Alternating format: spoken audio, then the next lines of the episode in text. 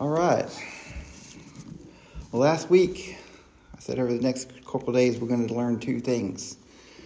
And that we are sinners and we are in need of a Savior. We're going to carry on with that today. let's just start off with a, a word of prayer. Dear Heavenly Father, we just thank you for this special day, Father, what it represents. We just ask you to open our hearts and minds to receive the word today, Father. Take myself out of the way, Father, and let's, let us see your true message. We ask this in the name of your Son, Jesus. Amen. Let's start off with some some Bible verse to, to get us to get us into the, the, the mood for today. And uh, we're going to be in John 12, 44 through 50. Jesus cried and said, He that believeth on me believeth not on me, but on him that was sent me. And that he that seeth me seeth him that sent me. I have come a light unto a world that whosoever believeth on me shall not abide in darkness. And if any man hear my words and believeth not, I judge him not. For I came not to judge the world, but to save the world. He that rejecteth me and rejecteth not my words have one that judgeth him. And the word that I have spoken, the same shall judge him in his last day. For I have spoken of myself, but my Father which has sent me has given me the commandment of what I should say and what I should speak. And I know that his commandment of life is everlasting. Whatsoever I speak, therefore, even as the Father say unto me, so I speak. Now, it's always a challenge. Year after year, we have the parameters that were given for these different days and events that uh, come to it with a fresh take on it. Because we've heard the, the same things over and over year after year. But fortunately for us, the Word of God is living, it's alive, it's ever changing and adapting to us, it's changing us. It is who we are. And for every time that we read a verse over and over, there's something new to come out of it. There's another lesson, there's another piece of the puzzle coming together. And that just shows you the power of God, the power of His Word, and His wisdom, Him being all knowing. So many times we look back we look back, we look in reverse. But you know, the Word of God is not just then and done, the Word of God is now. So we're not going to look backwards, we're going to look how it's affecting us today. It's, it's amazing how we look and we see that it's more than just a series of events it's a lesson. And everything that God decided to include in His Word, in our personal letter to us, has purpose, has meaning, it has vision, it has a picture, it has information. It's there for us to learn. Not only to learn about Him, but also to learn about us who we are as individuals, who we are in the family of God, and how to be more like His image. Jesus started his ministry, and he was different. He didn't abide by what man had manipulated what we call religion today. See, man, the Pharisees, the chief priest, they began to put their own take on things, their own spin. They began to mold it to what was beneficial to them, how they could receive power how they could receive respect, how there was a need for them, and people had to rely on them.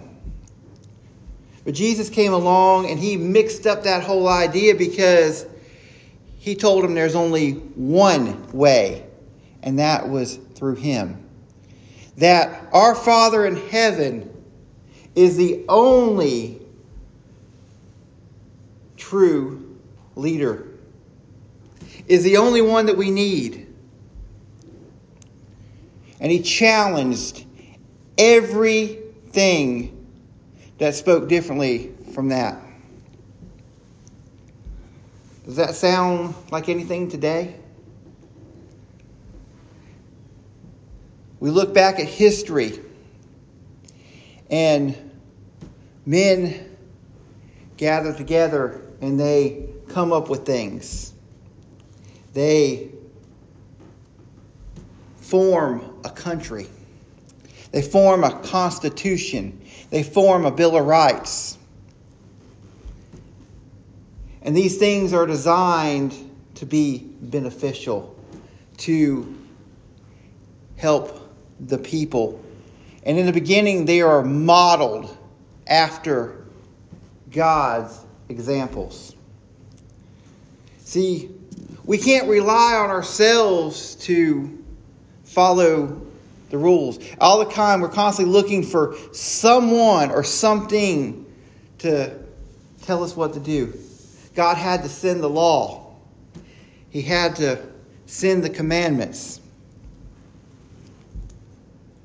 Because going back to a few episodes ago, we are talking about who are we following? We're always looking for someone to follow. And so many times it's not the right person.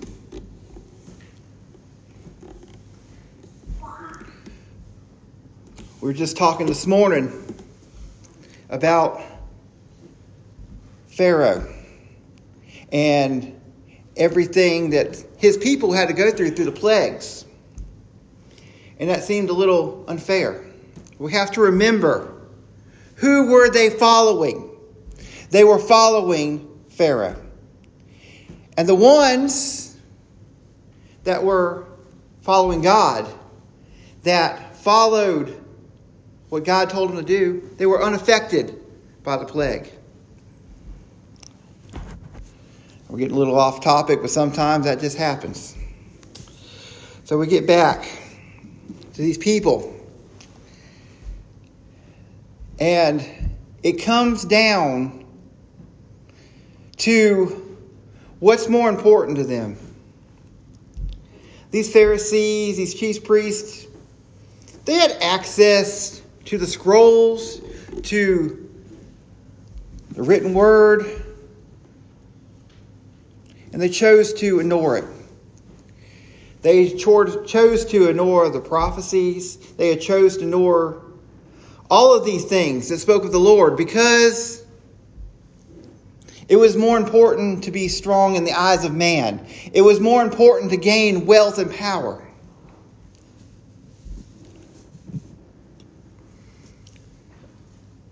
And for time restraints, we're going to have to summarize and and go through because we can't cover every word of Scripture today. So we're going to paraphrase and go through it. But they, uh, they were annoyed with this man called Jesus because he threatened everything they had built up. And every time they tried to catch him up, they tried to trip him up. They tried to back him in a corner. They were unsuccessful because he was righteous. He was armed with the Word of God, and the Word of God always prevails. It is always successful, it is always the right answer. So every time they thought they could trick him, they could corner him in, they could trip him up, he always had the right answer because it came from where? The Word of God.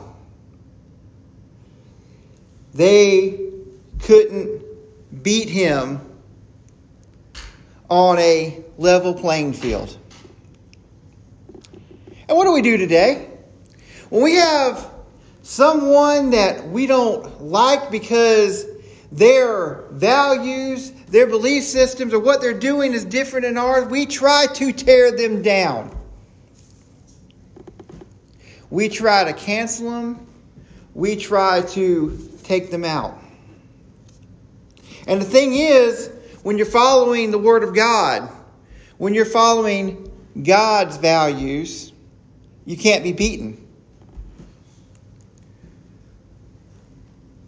The world can't overtake God. Satan has already been defeated. And that's where the power from the world comes from. It's from Satan. He's the only thing here that's driving all this darkness. And he's already been defeated. Already been defeated.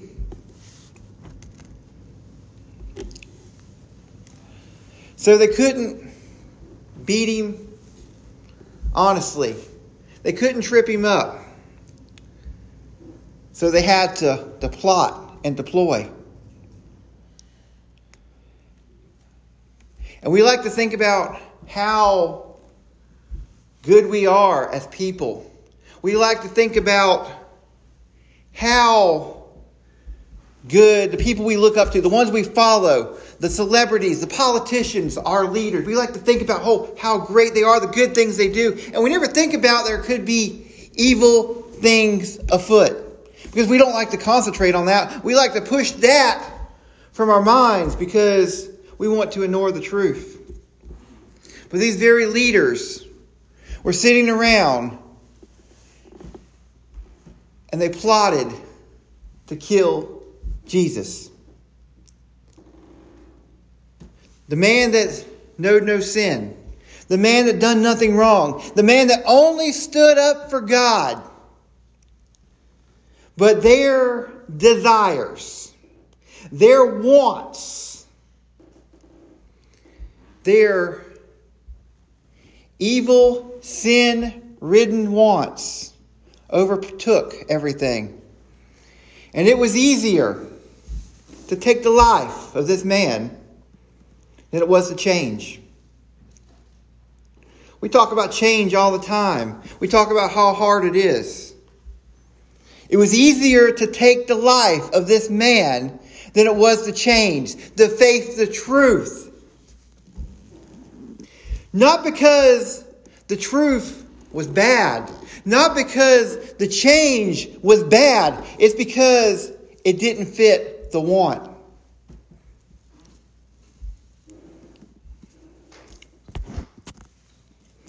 They brought Jesus to these people in power. Because you know that we might want something to go a certain way, but we don't want to get our, our hands dirty. We don't want to be the cause of it. We're okay if something happens and it works in our favor as long as we can have some way or another to feel good about it. We were talking yesterday about, about church attendance. And it's, it's so easy because it's one of these things that we feel obligated to do, but if we could just get some kind of excuse to not have to do it. And then as we, we get away from it, it gets easier and easier and easier to do. Just pretty soon it doesn't bother us at all. And that's what this past year has done. There's been so many churches that's been shut down. And we had that excuse. And as the one stayed open or as they started to open back up, we still keep that, well, maybe it's just better if I do this. Maybe it's just better if I do that.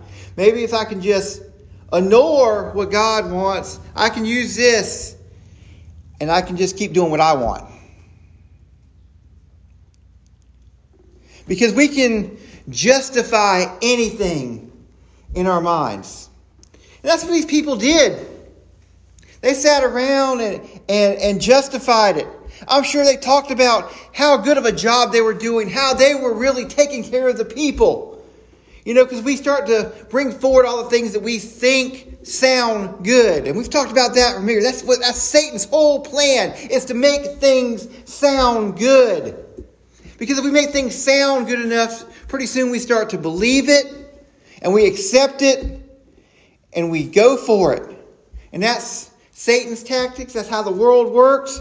Make things sound good. And I'm sure in their minds, they talked about it, they made everything sound good.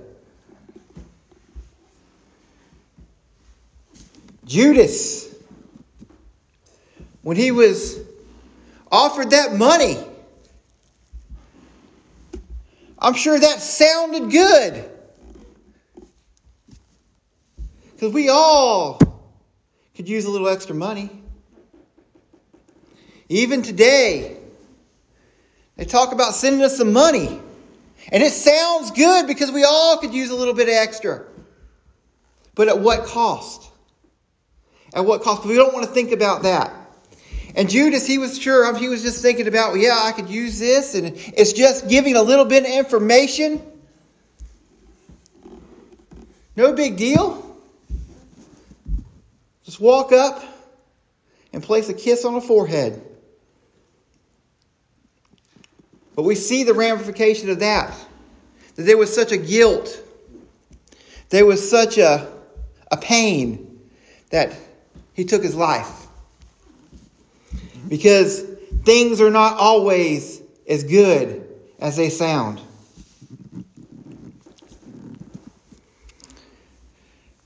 He brought Jesus up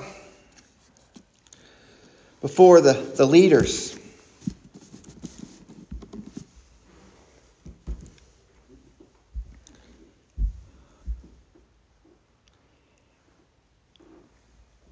And they asked the question, What has this man done? And they couldn't find anything. So, what did they have to do? They had to have people to come up and bear false witness. Because that's what we do. If we can't have a truth that works, we change it. We make up something we mold the narrative to make it fit our story. Nothing's changed today. Nothing has changed today. People are still doing it. Every day we see it. We see it in the news, we see it in the world. If we don't like the truth, we make up a new one. And we had this this leader, Pilate, he had the opportunity. He could have righted a wrong. But he didn't. He wanted to wash his hands of it. Matthew 27. Now at the feast of the governor, was want to release the people a prisoner, of whom they would. And when they called a notable prisoner, they called Barabbas. Therefore, when they were gathered to Pilate, said unto them, Who will thy I release unto you, Barabbas or Jesus, which is called Christ? For he knew for envy which they had delivered him. When he was set down on the judgment seat, his wife said unto him, saying, How thou nothing to do with that just man? For I have suffered many things this day in a dream because of him. But the chief priest and the elders persuaded the multitude that they should ask Barabbas and destroy Jesus. The governor answered and said unto them, Wherever of thy twain that I will release unto you, they said, Barabbas. Pilate said unto them, What shall I do with Jesus, which is called Christ? They all said unto him, Let him be crucified. And the governor said, Why? What evil has he done? And they cried out more, saying, Let him be crucified. But when Pilate saw that he could prevail nothing, but that rather a tumult was made, he took water and washed his hands before the multitude, saying, I am innocent of the blood of this just person. See ye to it. Then he answered all the people and said, His blood be on us and our children. Then released he Barabbas unto them, and we had scourged Jesus and delivered him to be crucified. Then the soldiers of the governor took Jesus into the common hall and gathered him a whole band of soldiers. They stripped him, they put on a scarlet robe, and when he had planted a shroud of thorns, they had put on his head and a reed in his right hand, and they bowed and kneeled before and mocked, saying, Hail, King of the Jews! And they spit upon him, and they took the reed, and they smote him on the head. And after they had mocked him and took the robe from him and put on his own raiment from him, they led him away to crucify him. The leader warned and did nothing. But he didn't want to be the hero. He didn't want to be the senator. He walked away. How many times do we simply fail to act? But you see, he thought that he was being neutral. But time and time again, we cannot simply be neutral because that is making a choice. He allowed what happened to transpire. He could have stopped it and did nothing and the people. Now, last week, I made a point. I wanted to, to show that these were the people that had seen Jesus perform the miracle, brought Lazarus out of the grave. And because of this, these masses were there because they had seen his power, the ultimate power to raise the dead. And they were there and they were praising him. But what happened? These few, they sent out some in the crowd. I'm sure that a, a few coins changed hands. And it's like, here, I want you to do this for me. Take this money, go out there and start saying, Crucify Jesus. And then the, the mob mentality takes place. And they, they ask, Pilate asks, What has this man done? He's standing out before him. What has this man done? And the crowd answers not. They just keep saying, Crucify, crucify him, crucify him. Because there was nothing he did wrong. But the truth didn't matter. And so many times we get down on someone and we start saying they're bad, they're bad, they're bad, they're bad, they're bad, and there's nothing to back up these claims. All because it's what the group says. And this is exactly what happened. Because Jesus didn't come to take care of their needs right then. Because Jesus was worried about the world. Jesus was worried about all of us. Jesus wasn't worried about their kingdom right then. He wasn't coming to get up on the throne to t- overthrow their evil leaders. He was to overthrow Satan, overthrow the world, to save all of us. He had that big picture. And because they didn't get exactly what they wanted, they didn't see the results right then, they didn't see the big picture because they wanted to be part of the crowd. They yelled out, Crucify him. This man, our Savior, was their entertainment, was what connected them together for a few moments so they could belong, so they could be part of the world, so they could be part of man. All the while, our Savior, our King, was mocked was beaten, was made fun of. But it's no different because we still do it today. You know, and as I was, was studying up on this, and I'm, I'm reading through these scriptures, and we see this thing about Barabbas. Why is it? Why did he go free?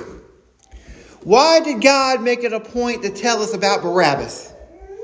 I mean, here it is. He was a, a criminal. He was not a good guy. He was there for a reason. He was the one that deserved to be up on that cross. He deserved to be on that cross. Would anybody argue with me on that point? He was a criminal. He was fixing to face the punishment for his crimes. He did nothing to help humanity. He did nothing to help the world.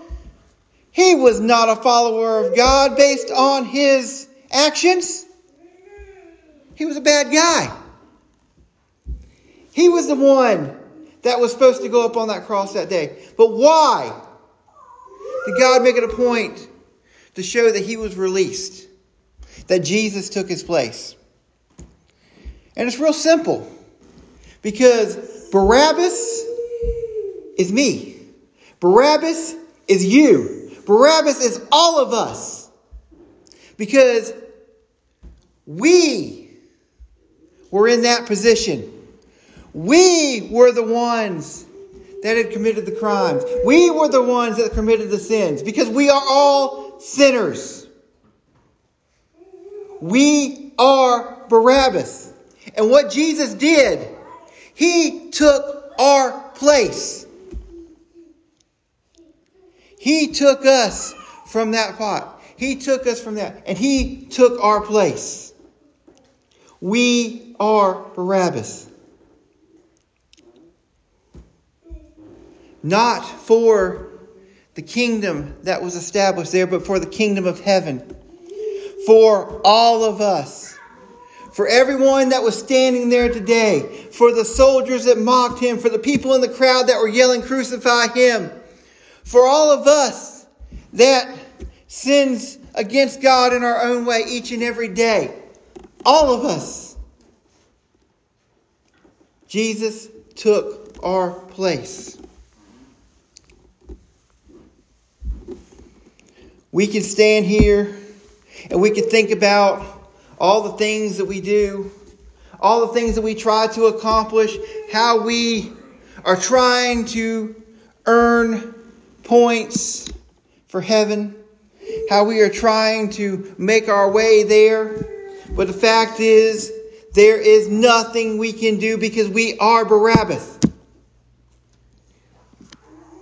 Jesus gave us our pardon. Not because of anything that we did, not because of anything we can do, not because of anything we are going to do.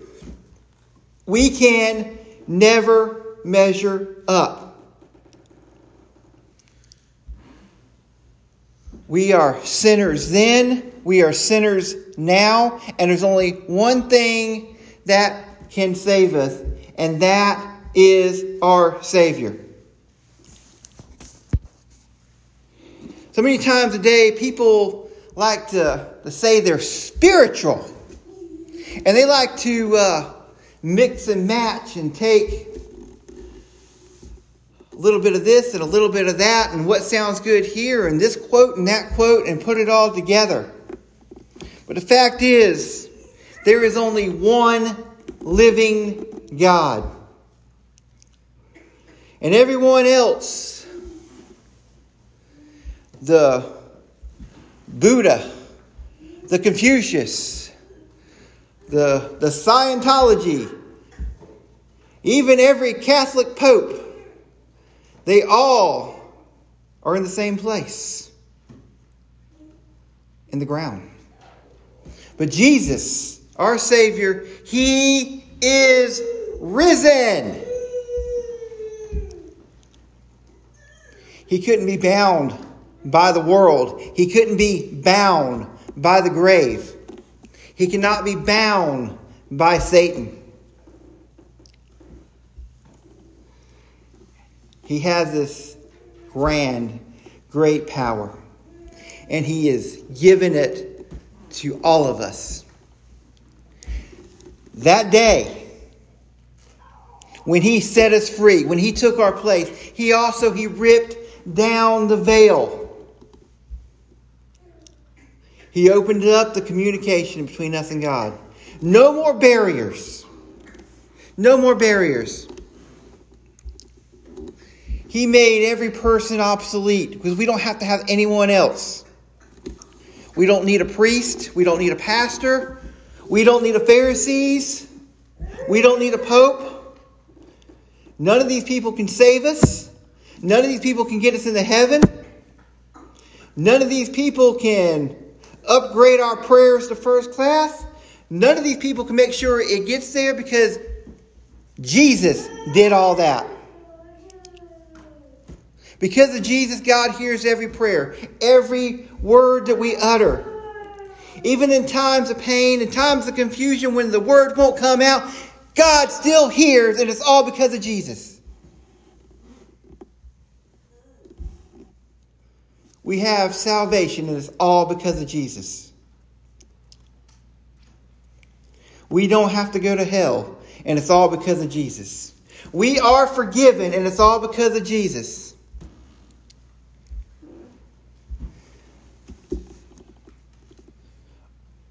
All he does is love us. All he does is love us. And what do we do in return? We crucify him. We did it then and we continue to do it now. Every time that we choose sin, every time that we choose the masses, we're saying it all over again. We're saying crucify him. We pick leaders that go against God, that go against what the Word of God says. We're saying crucify him. When we are picking to be in the world and forsake God, we are saying crucify him. We are choosing to sin. We are choosing to do it over and over again. We are saying crucify him. We are ignoring his word. We fail to read it. We fail to understand it. We fail to get into it. We fail to study it. We are saying crucify him. When we fail to pray, fail to talk to him, we are saying crucify him. But he still loves us despite everything that we do. And all he wants to do is have us turn around John the Baptist led the way, and he said, Repent. It is time to repent. We're living in a world of turmoil. Every generation, every day, it gets a little worse. There is still time. As long as we have air in our lungs, as long as we wake up to another day, there is still time. I believe that every day we have, there's reason for it because God knows there are still souls to be saved. There are still people that need to find Jesus. And we need to lead the way. We need to be that beacon of light to shine through the darkness, to show them where to go. We need to be the example. And the only way to do that is to stand up, to stop going with the crowd.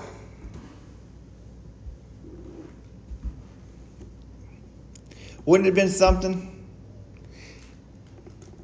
if Peter would have had the courage to, to stand up that day? Would have been something if someone in the crowd, just one person, just one person would have stood up and said, Free Jesus.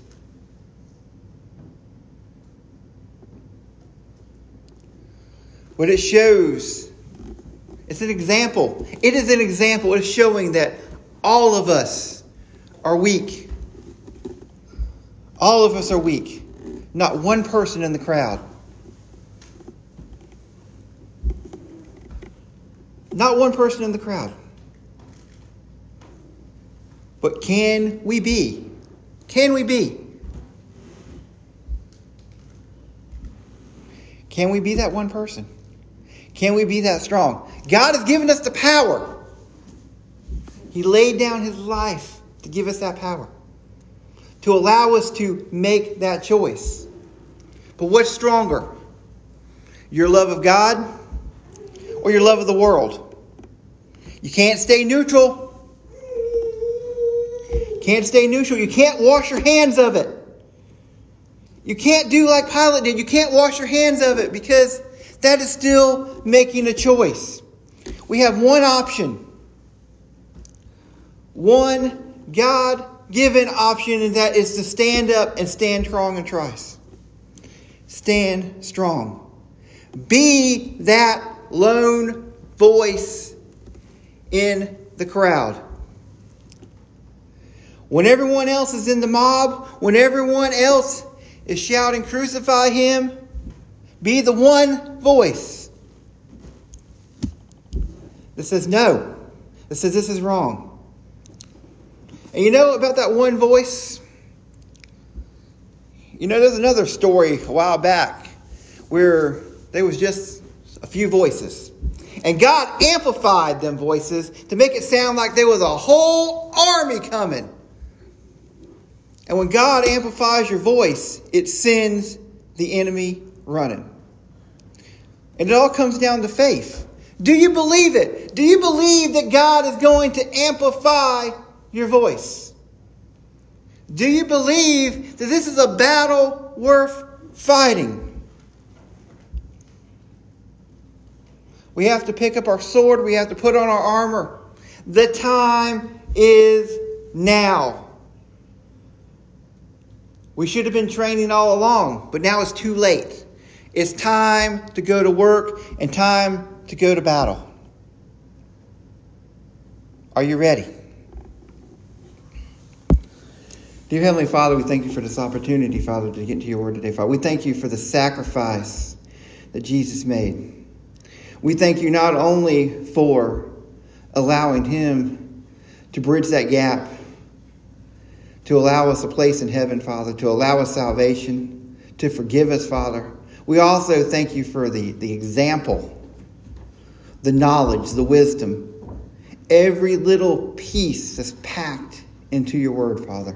Father, today I ask for strength for each and every individual that hears the word today, Father, that for strength to be able to stand up, to be that lone voice to stand up for what is right, what is righteous, and what is of you, Father.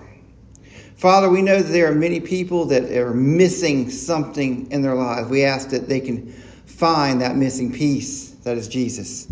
Find a place, Father, they can gather and be a part. That the churches will once again be full.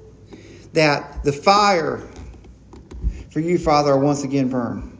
That we can have change and a turnaround that things can begin to heal and be different. That people can see, Father, that you are the way and the only way. We thank you for this and ask this in the name of your Son, Jesus. Amen. Page 383.